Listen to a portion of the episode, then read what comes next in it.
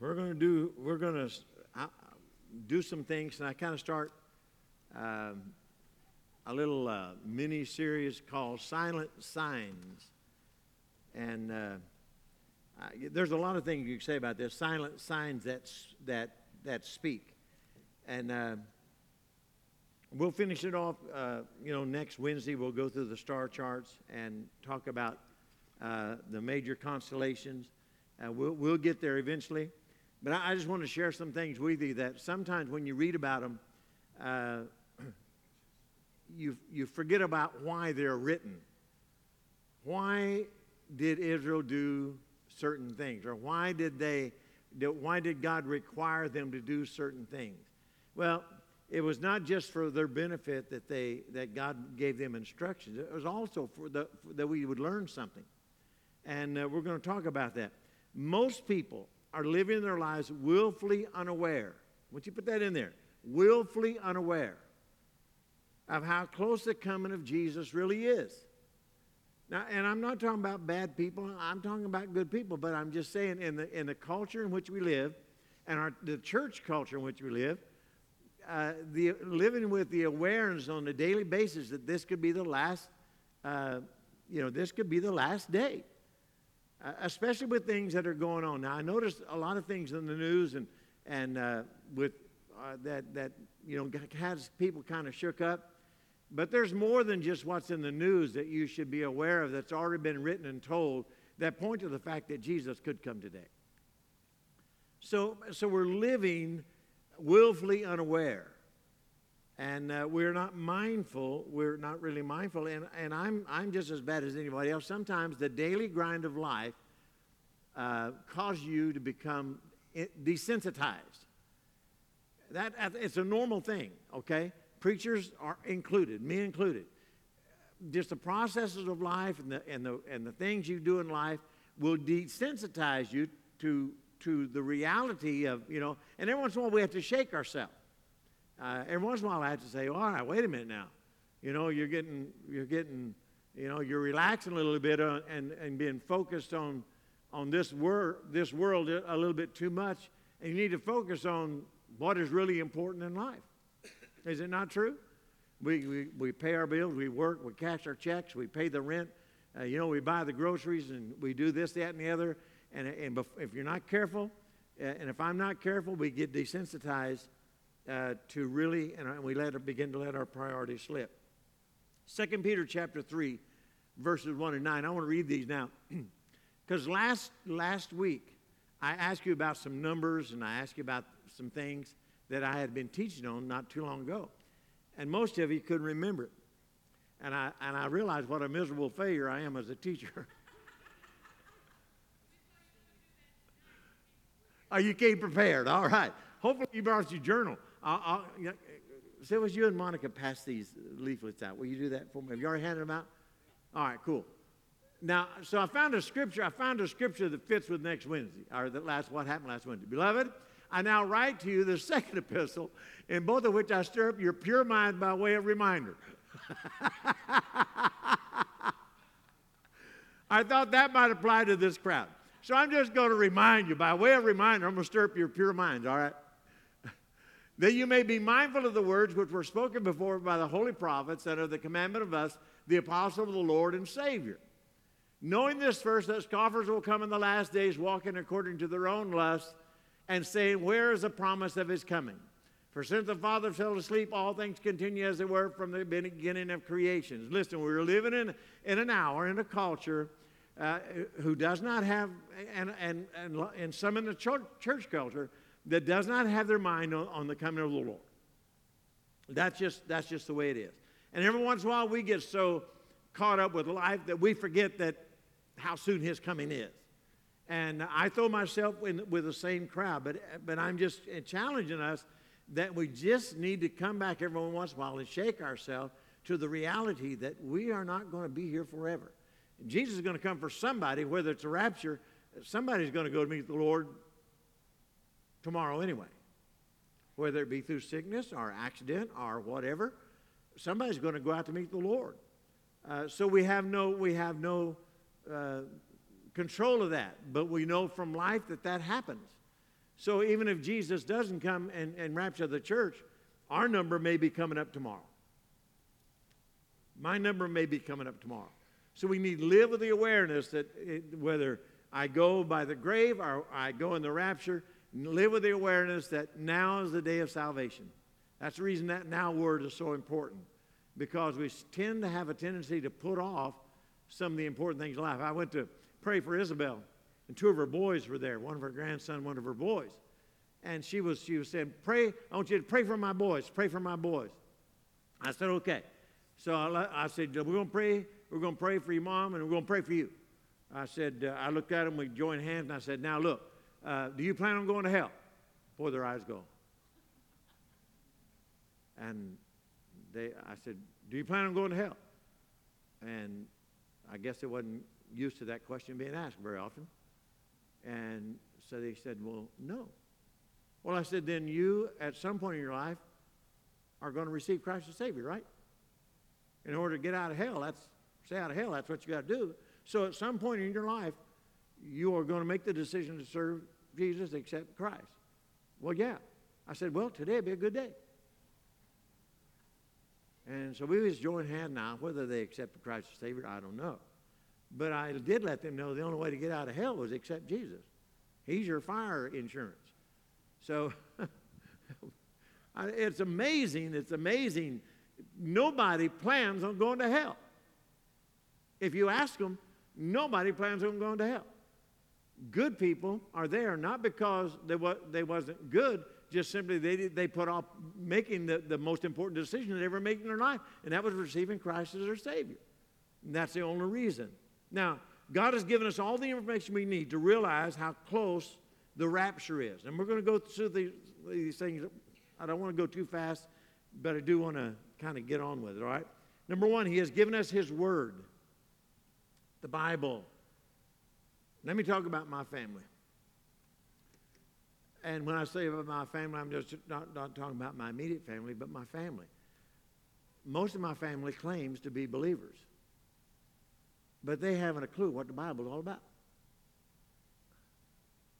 They, they know Jesus, they know about Jesus, they know about God, they know bits and pieces about the Bible, but they don't know the Bible.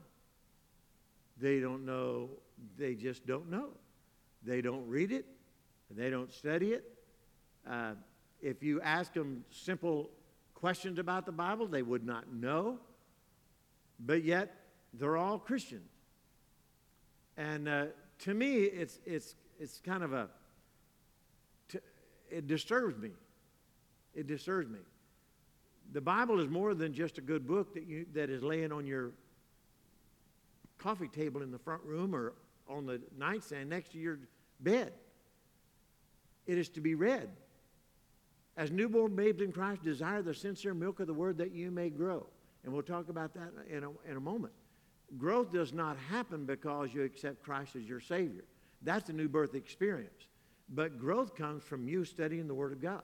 Faith comes by hearing, and hearing by the Word of God. Your faith, your initial faith that you have been invested with by God, to every man has been dealt the measure of faith. That faith to reach out and accept Christ as Savior Everybody has been given that measure of faith, but that's beginning faith. And the only way that faith can grow is you and I getting into the Word of God because faith comes by hearing and hearing by the Word of God. And we are, all of us, in our faith walk, our faith life, determined by how we, how we have the Word of God in our life. Is that making sense to you? Everybody's on a different level, everybody's on a different plane as far as faith is concerned but everybody should be involved in the process. Is this okay? All right, so he's given us his word. Secondly, in his word, he has given us certain signs to be aware of that point to his soon return. Now, the greatest sign that he has given us is Israel being reborn as a nation. I can go into a lot of them and spend a lot of time, but we have shared them over the past several weeks about, about what to look for. But Israel is probably the greatest sign that the, the soon return of Jesus Christ is right at the door. After 1900 years of being scattered, they're back in their land. They're not only back in their land, but they're in, they're in control of the holy city Jerusalem for the first time in almost 2,000 years. They control the city of Jerusalem. It is one of the most fabulous signs that point to the return of Christ. And so, so he's given us certain signs.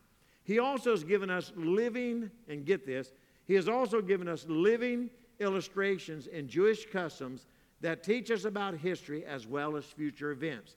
Now, I'm going to go through these real quickly and, uh, and we'll get some response from you, all right? These are living illustrations. The Hebrew people were to keep seven feasts unto the Lord during the year. Now, I want you to get this. The term in Hebrew for festival or feast is the Hebrew word moed, M O E D. It means a set time or an appointed time. The feast was reference uh, to historical as well as future events. They was to be held on certain dates at certain times during the year. They couldn't be changed. They couldn't be. They couldn't be say, "Well, I don't have time to do it at this date. I'm going to do it." No, no, it was cut and dried. These festivals were to be kept at, at certain times, at appointed times, for a reason, because they were teaching us something with living illustrations. All right. Number one, the Passover feast. Exodus chapter 12, verse 14. What was the Passover? Where was that first mentioned? When they was leaving Egypt, right? They, they God instituted the Passover. I want you to take the lamb. I want you to put the blood of the lamb over the doorpost. And he said, then I want you to keep a feast. And you'll keep it on this date, at this time during the year. Uh, throughout your generations, it will be a perpetual feast. All right, and so they, they slayed the lamb and they started doing the Passover. Now, Passover was a historical event, and every time they celebrated that Passover, it pointed back to the time that they came out of Egypt. But was that just what it was uh, for, just to point them back to a historical thing? It also pointed towards something that was going to happen in the future, didn't it? What was it pointing toward? All right, remember what John the Baptist said? Behold, the what? The lamb that takes away the sins of the world, that sacrificial lamb that they killed uh, 1,500 years earlier when they come out of Egypt, was a type, not, not only was it a historical event, but it was a type of something that was to come in the future. And so the future came, Jesus rides into Jerusalem, and for four days they inspect him, they ask him hard questions, and, uh, and he, he lived out exactly because the lamb was supposed to be taken like on the 12th day of the month for four days, he was to be watched to make sure he was without spot or blemish. And then on, on the 14th, he was to be slain. For he went in on the first uh, the week right into Jerusalem. He was, he was inspected. He was asked certain questions. They inspected him. Uh, remember what they was said? I find no what? I find no fault in him. He was a type, it was a literal living illustration of something not only had that happened historically, but was something that happened, but that was going to happen in the future. And for 1,500 years, that was a living illustration that taught he's coming. He's coming. So it literally happened, didn't it? It literally came to pass. It was a, an appointed time, a set time, Moed. It was a living illustration of not only historical fact, but something that pointed toward the future. The second was unleavened bread. You find it in Exodus chapter 12, verse 17. It was, it was uh, unleavened bread was, was completely free of yeast. It was free. It was, unleavened bread represents sinlessness. The sacrifice that Jesus made, uh, the reason it was accepted because he sacrificed his a sinless life. He, there was no leaven, there was no sin. Throughout the scriptures, leaven is a type of sin there was no sin in Jesus. So it was a, it was a perfect sacrifice. It pointed to something that was a historical fact. It pointed to something that was a, that was a set event in history. It was, it was a, a sinless sacrifice. Thirdly, the feast, uh, the feast of first fruits. Leviticus chapter 23 and verse 10. Speak to the children of Israel and say to them, When you come into the land which I give to you and reap its harvest, then you shall bring a sheaf of the first fruits of your harvest to the priest.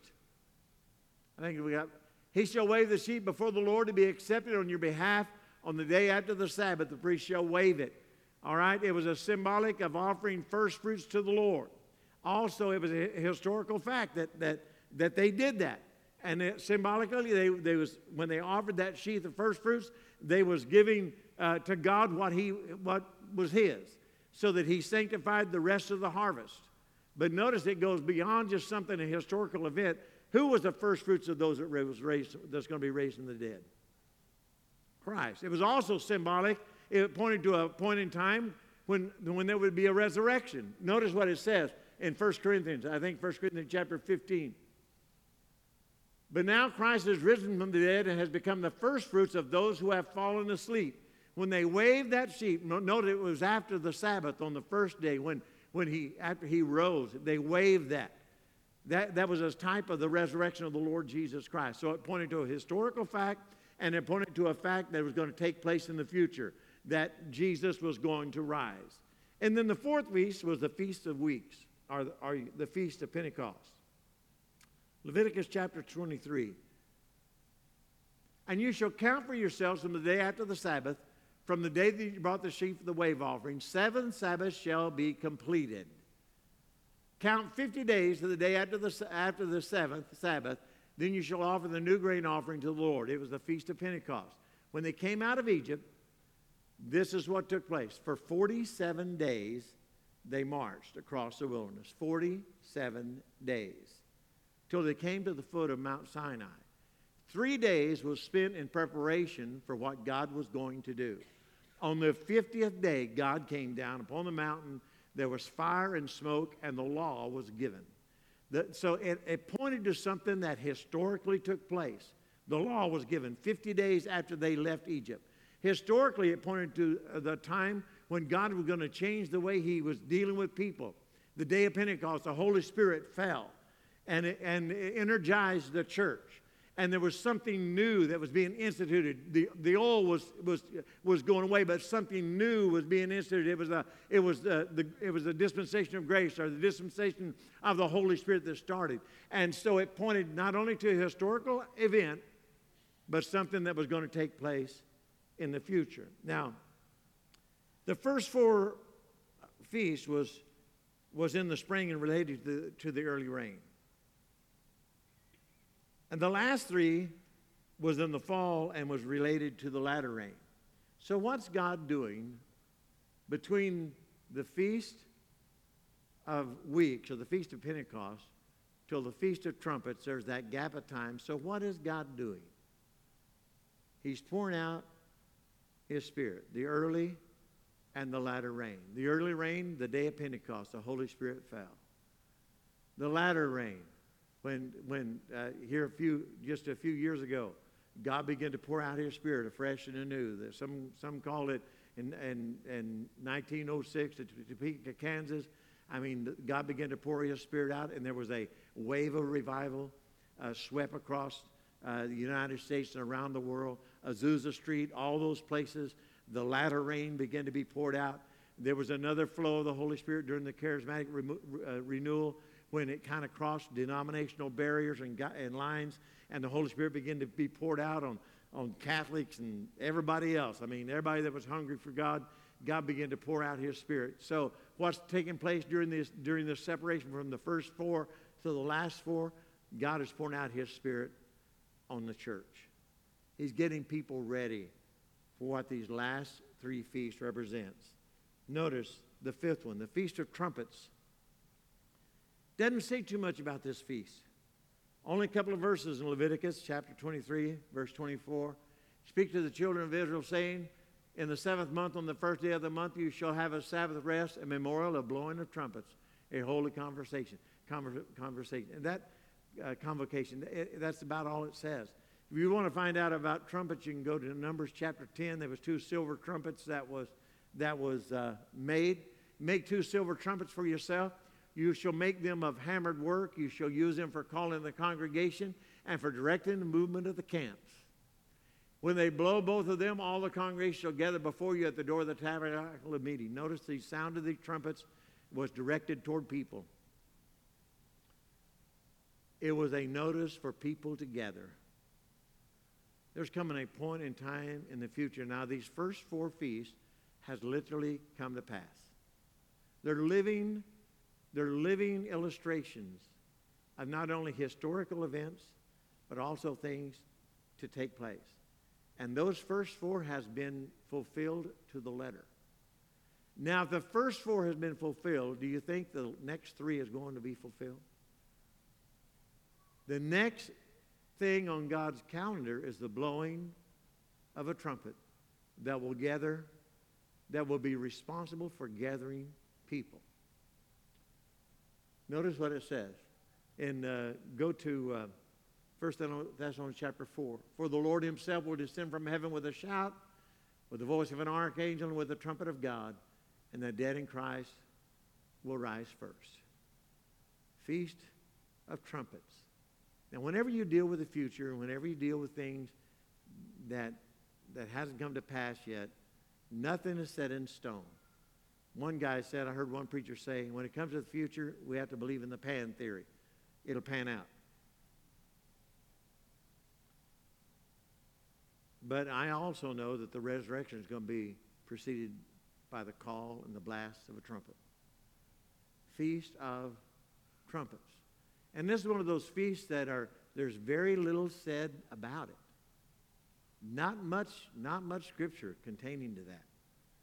But we know that when the time comes and God gets ready to take his church home, there'll be a sound of a trumpet blast, the voice of the archangel. And those are in, who are in Christ, the dead in Christ will rise first, and we which are alive and remain shall be caught up to be with them with the Lord in the air. Amen. I'm ready for that, all right? Sixth is the Day of Atonement. Day of Atonement. You can read it this way at one minute. Leviticus chapter 23. Also, the tenth day of the seventh month shall be the day of atonement. It shall be a holy convocation for you, and you shall afflict your souls and offer an offering made by fire to the Lord. It's one of the most, holy, it is the holiest uh, day of Israel's feast. It's where they settled the sin question. Uh, they, put, they put leaven out of their house. I'm telling you, they afflict their soul, they fast. They, they, I mean, it's all, it's all about taking care of the sin question and making sure that they're right before God. All right, it's the Day of Atonement at one minute. Now, notice, go to, go to the next scriptures that I have listed. And you shall do no work on that same day, for it is the Day of Atonement, to make atonement for you before the Lord your God. Why? What is going to take place? Zechariah chapter 12 and verse 10. And I will pour on the house of David, on the inhabitants of Jerusalem, the spirit of grace and supplication, then they will look on me whom they have pierced. Yes, they will mourn for him as one mourns for his only son, and grieve for him as one grieves for a firstborn. Zechariah chapter 13, verse 1. In that day a fountain shall be opened for the house of David and for the inhabitants of Jerusalem for sin and for uncleanness. Can a nation be born in a day? Great day of atonement is when Israel opens her eyes to receive her Messiah. Has nothing to do with the church. We're gone. Has everything to do with Israel uh, getting right before her God and accepting the one that they have afflicted. It's a day of atonement. It's a day of taking care of the sin question. Historically, it points, it points to a feast that they had that, that, that they deal with the sin question. In the future, it deals with them telling the sin question between them and their God. And a spirit of supplication and prayer will be poured out upon them. And they will, they will grieve as one grieves for their firstborn. And them and God, in fact, some writers say two thirds of the Jewish people will already have been destroyed during the seven year tribulation period. Only a remnant or a third of the Jewish nation will be left. But those remnant people will turn back to God and receive Him as Savior. That's what is the feast represents. And then notice the Feast of Tabernacles. Leviticus 23 and verse 34. In that day, uh, go, go ahead to Leviticus. Go back to Leviticus. Speak to the children of Israel, saying, The 15th day of the seventh month shall be a feast of tabernacles for seven days to the Lord. I don't know if there's verse 35 or not. What does this point to? When they, it, it points to the time of the sojourn in the wilderness. It's a historical event. They lived in temporary houses. They lived in tabernacles, and God dwelt among them in a temporary tabernacle. And so, to commemorate that as a historical event, they had this Feast of Tabernacles, which was a historical fact. But it also points into the future when, when they're going to cease dwelling with God in, in, in tents or temporary homes. But the book says that He will live with them uh, Revelation chapter 21 and verse 3. Go to that verse. And I heard a loud voice from heaven saying, Behold, the tabernacle of God is with men, and he will dwell with them, and they will be shall be his uh, people. God himself will be there uh, with them and be their God. It's going to be a historical event where they lived in temporary homes, and God tabernacled with that in that tent points to the future event when God is going to come down and live among them permanently. Amen. No more temporary homes. Silent witnesses that the Jewish people enact every year. That points to a historical fact, but also prophetic sign, an event that's going to happen in the future. Now, the first four has been fulfilled, so will the last three. I got 10 minutes, I'm going to hurry here. Notice God has also given us heavenly signs. He's given us living illustrations, He's also given us heavenly signs to teach us His story. Psalms chapter 19 The heavens declare the glory of God, and the firmament shows His handiwork. Day into day utters speech, and night into night reveals knowledge. There is no speech or language where their voice is not heard. There is no place on this planet that you can get a, away from a, a visual look at the stars. Now, it may be dull to us here underneath all this dirt. But if you went up the mountain a little ways, I'm telling you, the heavens will, will strike you with awe at the grandeur and the vastness of the starry heavens. Uh, Abraham Lincoln said it this way If you dwelt in the heaven and looked on earth, you could remain an atheist, but you can't remain on earth and look in the heavens and remain an atheist. You'd have to believe in God. There is no speech nor language where their voice is not heard. Their line has gone out throughout all the earth, and their words to the end of the world. In them he has set a tabernacle for the sun. It is an amazing thing, the, the story that the stars teach us. Genesis chapter 1 and verse 14. What are the stars for? Check this out. Then God said, Let there be lights in the firmament of the heavens to divide the day from the night, and let them be for signs and seasons and for days and years. Is that the only verse I have? That word, that word season, go to your notes and check this out. The word for seasons is the same word moed that was used in the feast, which means an appointment or at a, at a fixed time. You ever uh, think about how our solar system is designed? Have you ever thought about? Uh, roll that clip, and then we're going to talk about our solar system as we get into the stars.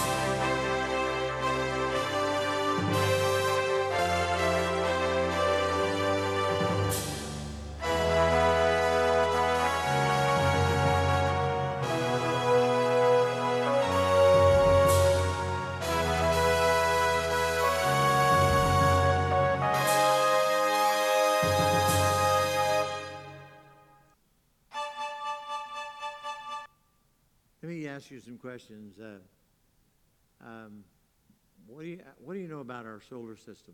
How How does it all work? Do you know? Um, we live our solar system. We live in the the Milky Way is in our solar system. Do you know how wide it is? You know how big the, the Milky Way is? Have any idea? Some 10,000 light years wide. That's in our solar system. How long is a, how wide is that? That's somebody going the speed of light. How fast is the speed of light? 100 and what? 186,000 miles a second. So 10,000 light years is 10,000 years of you going 186,000 miles a second for a year times 10,000 years. That, just think about our so, the way uh, the way He made our solar system. Now, there, there's one sun in our solar system, one sun. Uh, everything orbits around the sun. How many planets in our solar system? Twelve? Sure? There's nine, nine planets in our solar system. How many fruit of the Spirit is there? How many gifts of the Spirit are there? There we have we have a moon. Have you ever noticed the cycle of the moon? It goes from complete darkness to full light. So, what is so extraordinary about that? The moon has no light of its own. It reflects the light of the what? The sun. So here goes through stages. And uh, the heaven declares glory. So the moon is reflective of what takes place in our life. All at once, there's a flicker of light. That new birth experience. Remember, you reflect the, I was once in darkness, we walked in darkness, but now we're walking in light. And as the, the moon goes through its cycle, it gets brighter and brighter. That's discipleship. That's growing in grace. It gets lighter and lighter and lighter. You know what you're reflecting? You're not reflecting yourself or, or the darkness, you're reflecting the light of the sun. So it gets brighter and brighter and brighter and brighter. And where does God taking us? He's taking us to to full identification with the Son. It does not yet appear what we shall be, but when it appears, when he appears, we shall be what? Like him. So the moon goes through these stages, and it actually is an illustration of, of the cycle of spiritual life that we all go through. All of this, all of this orbits around the sun. The Earth and the other planets orbit orbits around the sun in our solar system, and it goes through stages, and we'll talk about the stages next Wednesday. But I thought, how, how convenient. Our life should revolve around the sun. Seek first the kingdom of God and his righteousness.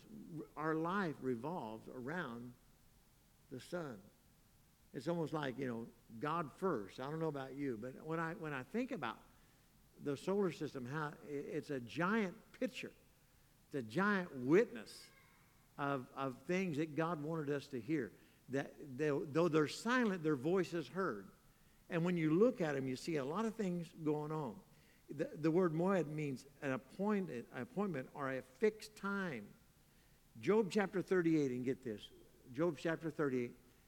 Uh, now, God is talking, God is talking to Job, and uh, he's kind of ticked off uh, at Job at what everything he's been saying and all of his friends have been saying.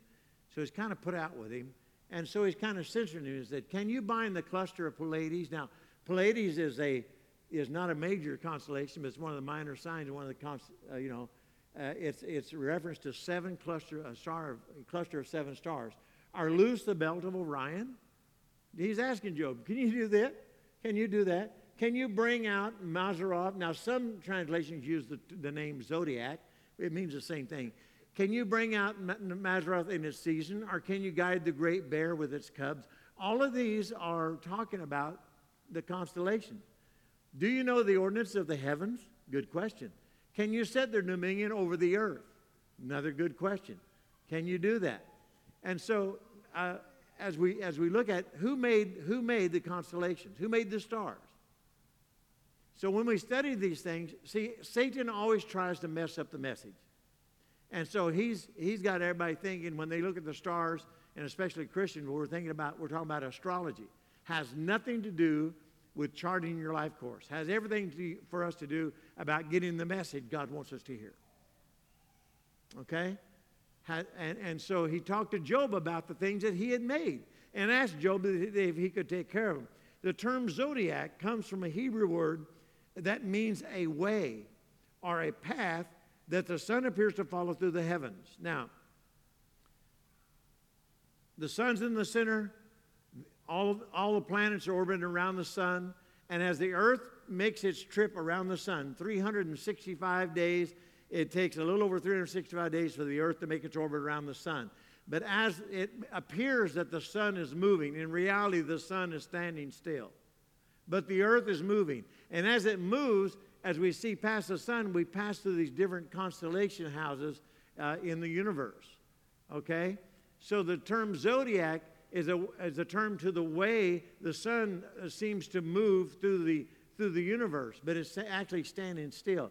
So the zodiac stands for our term for the term way. Jesus said, "I am the way, the truth, and the life." In fact, the scripture refers to you as children of the way. There is a way that we are to walk. There's a way that we are to live. Eh, there's a lot of things that are wrapped up in this.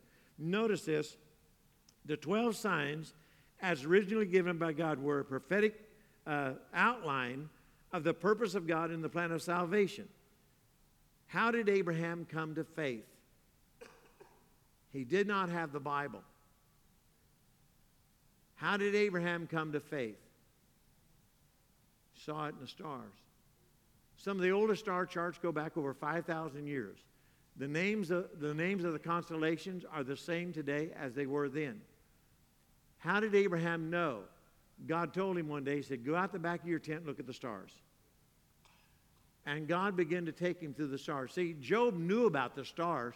God did not even question if he, if he knew what he was talking about.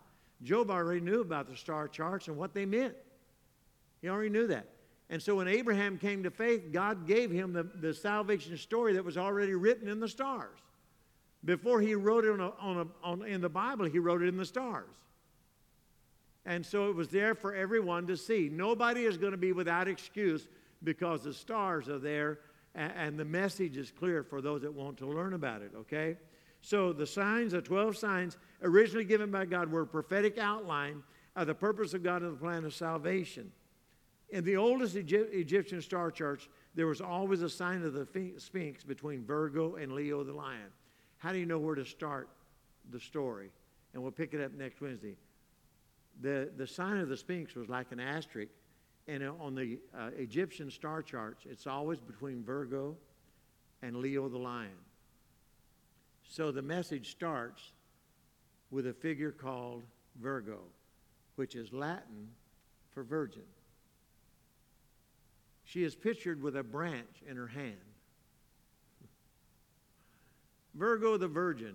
Remember when, when uh, Isaiah said, told the king, he said, ask for a sign king said, Oh, oh, hey, hey, I'm not going to ask God, for, I'm not going to tempt God. I'm not going to ask God for a sign.